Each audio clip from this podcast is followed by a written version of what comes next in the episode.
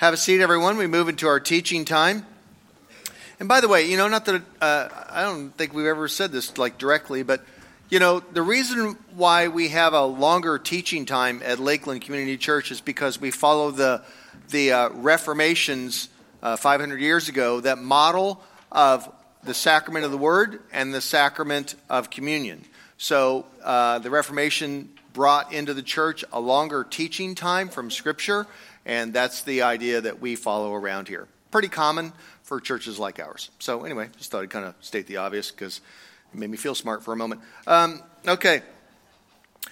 Three lessons here, right smack dab in the middle of Lent. Three lessons for this season of Lent that I want to throw at you. But first, we have to have a Latin lesson. Here who, here who, who here knows Latin? This is going to be great because I don't know Latin either, so this is going to make us so we can't make any mistakes because nobody's here to critique us. Okay. All right. Wait, did somebody just say this? All right. Anyway, so here we go. Latin. Uh, three words, right? Fuge. No, don't say these yet. Fuge, tace, quis. Fuge, tace, quis. Okay. You know what they mean? Flee, be silent, pray always, or repose, prayer. Okay, now your turn. Fuge, tace, quis Again, Fuji. Oh, wait, wait, we messed that up. Fuji. Tase. Quis. God, we did it perfect, as far as we know. Um, and now, the Bible. And you don't have to say this. This is right out of the Gospels. Gospel of Matthew, chapter 19, if you're pulling it up on your phone or whatever, or in your Bible. Matthew, chapter 19. Then someone came to him, came to Jesus, and said, Teacher, what good deed must I do to have an eternal life? That's a pretty important question. What, what good deed? It's a deed, he's thinking, that you do to get eternal life. Interesting. And Jesus said to him, Why do you ask me about what is good? There is only one who is good. If you wish to enter into life, keep the commandments. He said to him, Which ones? Uh oh. You know you're in trouble when they're going to start picking and choosing which commands are more important than the others. Bad start, guy talking to Jesus. Which ones? So Jesus said, and this is interesting, Jesus' response. Notice he didn't start with the first four, which are like, uh, there's only one God, you can't have other gods, don't worship idols, all those kind of theology ones. He starts with the, the low hanging fruit, with like the stuff everybody knows by the time you're three years old or maybe four or five. Don't murder. You should not commit adultery. You should not steal. You should not bear false witness. Honor your father and mother. Also, and then just to sum it up in case you didn't get any of this, love your neighbor as yourself. Young man says to him, I've kept all these. What do I still lack? Jesus said to him, If you wish to be perfect, Go sell your possessions, give the money to the poor, and you will have treasure in heaven. Then come follow me. And when the young man heard this, he went away grieving, for he had many possessions. This text is rich. It's rich because verse 19, uh, verse 21 is the critical one. Matthew chapter 19, verse 21. Jesus said to him, If you wish to be perfect, Go sell your possessions, give the money to the poor, and then you'll have treasure in heaven, and then come follow me. And I find this, first off, this is actually what I'm talking about, but I find that verse intriguing because these are all the conditions that the man must do before he can follow Jesus. A life must change before you follow. Wow. What happened to all the kind of freewheeling grace, you know, and hey, come as you are, and it's all cool, whatever your baggage is. Apparently, you have to sell your possessions, for this guy anyway. This one verse, verse 21, has sent hundreds of thousands of serious, devout Christians into the desert to draw close to God. And I'm going to tell you why. The year is 269 AD. It's the third century. The church has been around about four or five generations. 269 AD, and a young 18 year old man named Anthony, Antoni. All week, he's been mulling over this verse that he read himself. He's been thinking about it. What does it mean to be perfect? What does it mean? What, what do I have to really sell everything? What, how do I follow Jesus? What is perfection? And then, like so many times when all of us go to church, he shows up Sunday, him and his little sister, I assume. They show up for church, and guess what the sermon's about? Matthew chapter 19, verses 18 through 22. And he hears the word sell your possessions, give it to the poor, leave it all behind, and come follow me. And Anthony says, That I shall do. He makes a little provision for his little sister because both their parents had died and they inherited quite a bit of land, so they are kind of wealthy, so to speak. He makes a provision for his little sister to go live um, with some Christian women, and they're going to raise her. Anthony, 18 years old, sells the rest of all the property, liquidates everything, gives it all to the poor, whatever is left after his little sister, and walks out of town into the desert, in the Egyptian desert. And that's not good enough, so he goes a little further, and a little further, and a little further. He's, uh, for all you geography nuts, he's between the Nile River and uh, the, the um, not the Dead Sea, the Red Sea. Yeah. Okay? That's where he's at, right kind of in between the two. That's where he ends up. He's in an old fort, and he's been there for around 20 years, and Anthony's become famous in the third century as a young man. So now he's probably in his 30s, and people, men, not women, men, because they had to keep him separate, men are coming out seeking Anthony. They want his wisdom. They hear he is the genuine article, he's the real thing. He is serious. This guy's intense, and he knows how to live life. And they want his wisdom, but they can't find him. They know he's in the fort. So they camp out outside the fort. And, then, and I'm going to quote to you. And here's what they hear at night inside the fort. They used to hear crowds with clamoring, dining, sending forth piteous voices and cries Go from what is ours. What doest thou even in the desert? In other words, what are you doing in our desert? Can thou, can Thou canst not hold out against our schemes. There's a battle going on. The dining part I thought was interesting. By morning, it had become so quiet they thought Anthony was dead, so they found a ladder somewhere. They climb into the fort, and there's Anthony sitting all by himself. There's no crowd, there's no dining, there's no piteous cries. And Anthony says to them, the demons work their fantasies against those who are cowardly. The demons work their fantasies against those who are cowardly. To be a coward is to fail. First lesson, church, and it's short and sweet. By the power of the Holy Spirit of God, 18 year olds can change the world if they are not cowards. By the Spirit of God, 18 year olds can change the world if they are not cowards. Stand up to your demons, renounce the temptations of hell, those very temptations that Jesus had in the wilderness, which is what Lent is based on, the 40 days of Jesus in the wilderness. You know what they are. Turn these stones into bread. In other words, be relevant. Help somebody. Do something spectacular. Start something. And look good for it. Oh, the second temptation? Be spectacular. These angels will rescue you. If you throw yourself off, you'll get a million hits on YouTube, Jesus. Oh, and the third one? Be powerful. Bow down and worship me, Satan says, and I'll give you everything you ever wanted. Resist. All three temptations are the cowardly way. Remember, 18 year olds, Jesus was a backwater Nazarene country bumpkin who could not speak proper Hebrew because he had a thick accent. And yet, Is there anyone who would change the world more than Jesus? Is there any individual in modern human history that has changed the world more than this man, Jesus? No.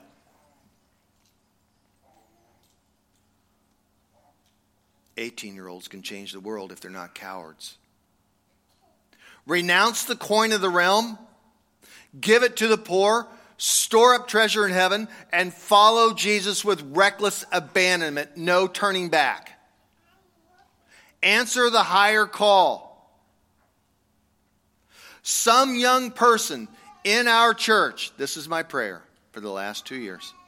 Some young person in this church, I pray, will be called to start or join or lead a ministry while they're in college. For the sake of Christ. I pray that God would raise up leaders, young men and women in our midst in college. Is it you? I pray for the conviction that there would be somebody sitting in church today, next week, some young person who is saying, like Anthony, what must I do to follow?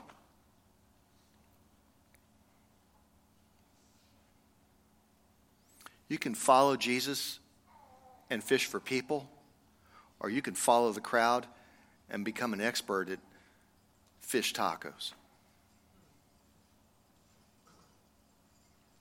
Can you hear the desert's voice? Will you answer the call? Remember the timeless warning of, of Augustine, contemporary of Anthony, by the way, Augustine in the fourth century. And Augustine said this He said, Nobody ever says no to Jesus, they just say not yet.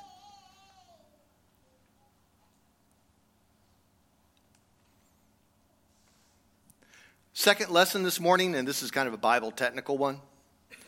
In the Hebrew language, the word perfection does not mean moral perfection. It may include it partly, but it does not mean moral perfection. This is not about being squeaky clean. When Jesus said, If you wish to be perfect, Jesus meant by perfection, he meant completeness. He meant wholeness. In the Hebrew, it means the entire thing holds together with integrity. That you are a person of character integrity, that you are well put together. It includes being moral, but it's not exclusively just being some moral fundamentalist. Moralism is the enemy of Christianity. Wholeness is what we're striving for. And I'm not just talking some psychological health, although that's important and part of it too. Wholeness and completeness is perfection. Now, my opinion is I don't think Anthony knew that when he went out into the desert. He didn't think, I'm going into the desert to become whole and complete. That's what perfection is. I think he went into the desert to be away from sin and from the world. That's, actually, I didn't make that up. That's just what it says.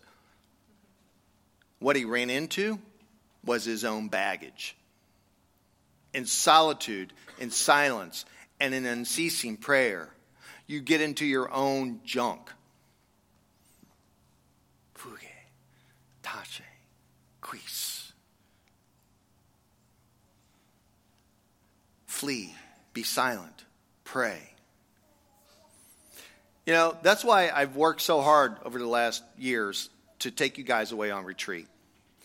Our modern culture has nothing built in that says to, to flee, be silent, and, and pray without ceasing. Everything will say exactly the opposite to you. It will say, hurry, hurry, hurry, and be busy. Matter of fact, a sidelight. You know those uh, when somebody's having their first baby or whatever, you know, and you're supposed to write those cards, that little game you play, like write something, you know, to the mom and dad, like what to tell them, you know, like stuff. I just started writing, never say the word hurry to your kid.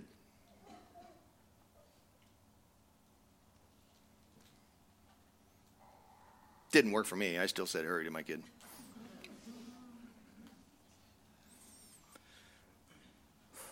I took you guys on retreat because there's so little soil for the soul to grow in in our day and time. The pace is too fast, the money too urgent. Everything is demanding. The schedule is killing us. No one will ever stand around the lobby right after this service and stand out there and answer the question, "Hey, what have you been doing? What's going on? What's going what's happening?" And no one will answer that question and say, "I have been seeking the Lord. I've been waiting for the still small voice, the gentle whisper, that breeze. I've pulled the mantle over my head. Oh Lord, what shall I? Nobody's going to say that. You know what? There's going to be one word. Hey, what you been doing? You know what the word's going to be? You know what it is. I have been busy. And everyone will say, oh, good. I thought you were going to wind up like that old preacher guy in there telling us to all, you know, sit around and pray. You will say you're busy because busy gets you rewarded. Busy is what everyone wants. I was a junior in college, and my dad had a stroke. I mean, a big stroke, aneurysm, paralyzed on his left side for the rest of his life, lost most of his mental faculty. I knew my dad paralyzed and incapacitated and disabled longer than I knew him healthy. My mom had diabetes and was in really bad shape. And here I am working my way through college because we didn't have the money.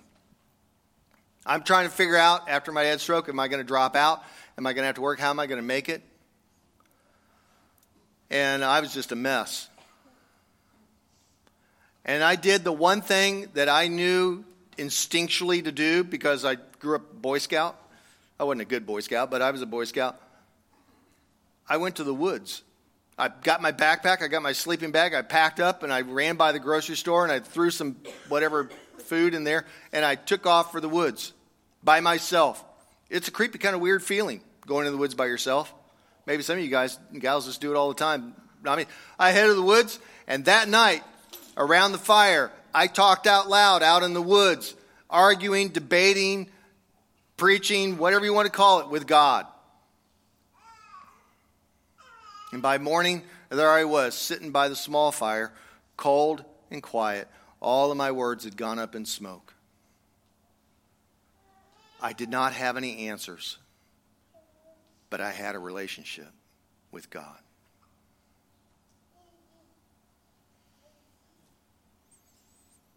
Flee, be silent, pray. Third and final lesson a tree is known by its fruit. Jesus says, either make the tree good and its fruit good, or make the tree bad and its fruit bad. For the tree is known by its fruit.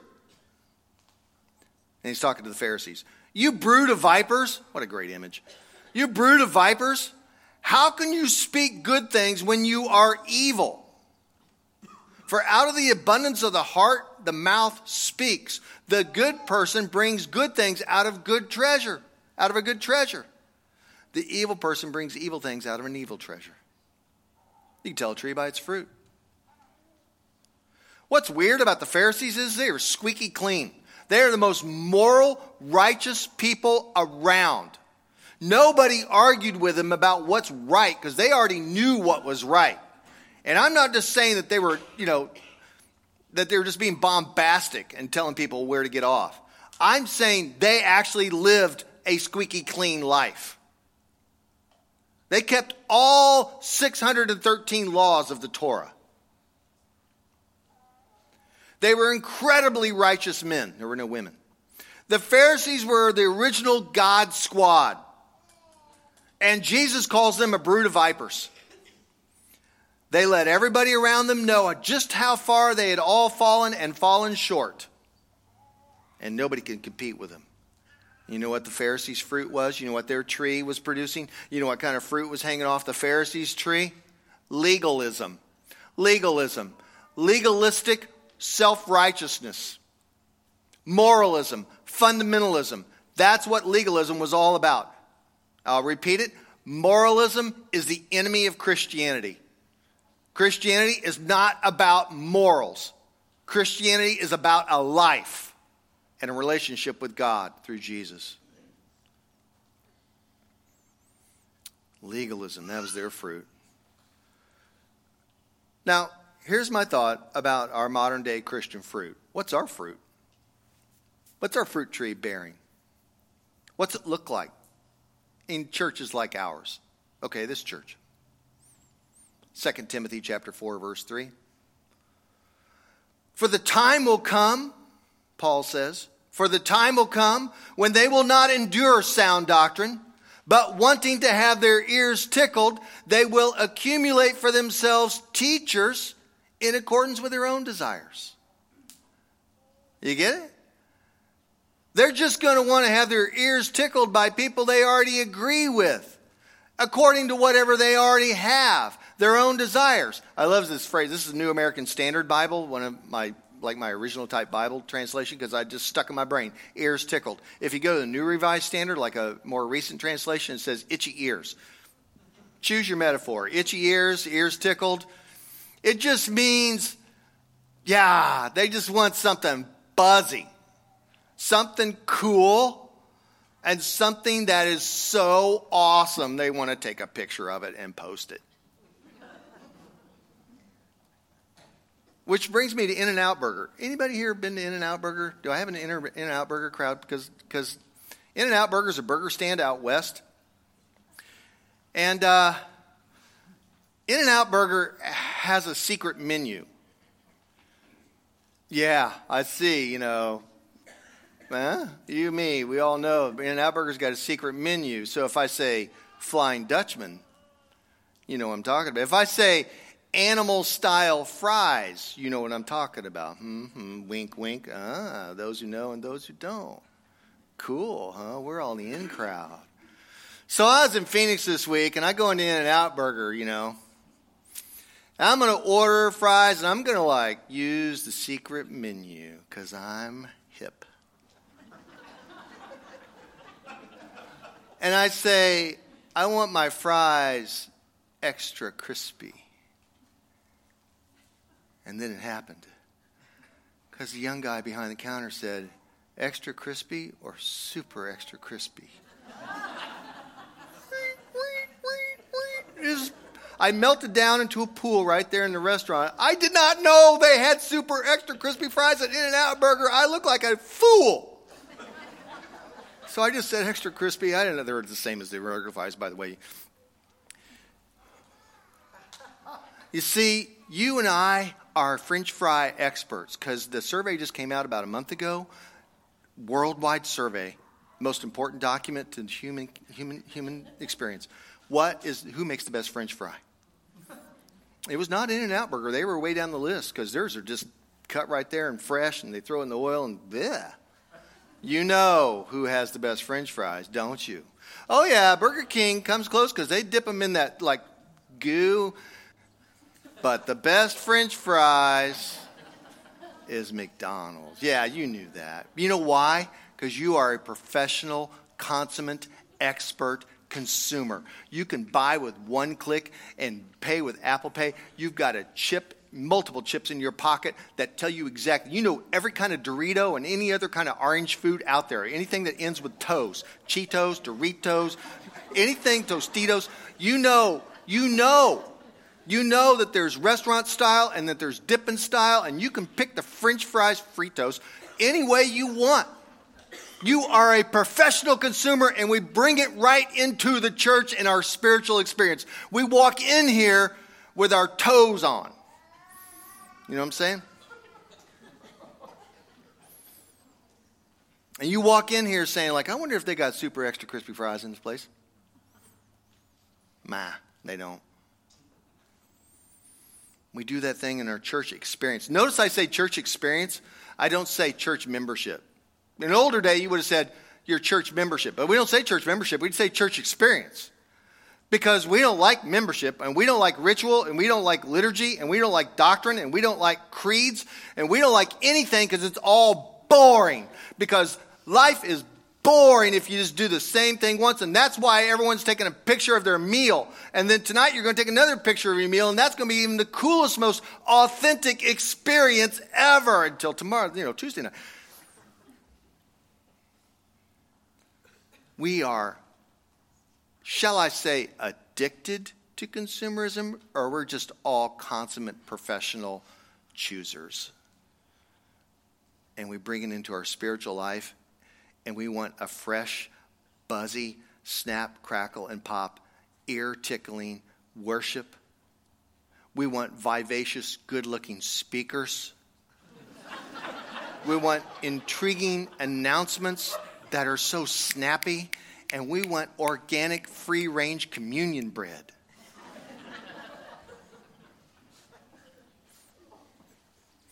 Authenticity means real and super rich, fresh, extra crispy. Otherwise, church is just meh. And it kills the church and it kills the spiritual life. And the fruit that's hanging from the modern church is just consumerism. Authentic, we call it authentic consumerism. Buzzy authenticity, not the genuine article thing. I'm talking the buzzy authenticity.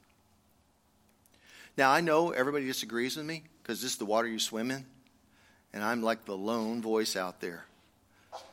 But our culture's mantra is authenticity is good, man. That's the fruit. Authenticity is good.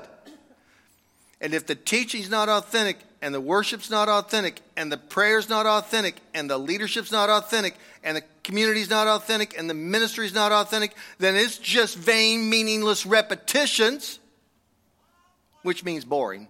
And so we're moving on. But I'm convinced that authenticity is the false fruit of our modern day Christianity. This buzzy experience thing is killing us. Because a tree you know by its fruit. And so the fruit is you can put it to the test. Are we that person that at work people seek out because you are a spiritual, soulish, Anthony kind of person? Are you the one that people turn to when they have problems? Because not just because you're smart and you're a therapist or something, but simply because you are a soul, you are a God man, a God woman, God student. Are you the one that is the most attractive person as far as soul is concerned? That rich person with a deep taproot down into the soil of God. That's how you test the fruit. Are you it or not?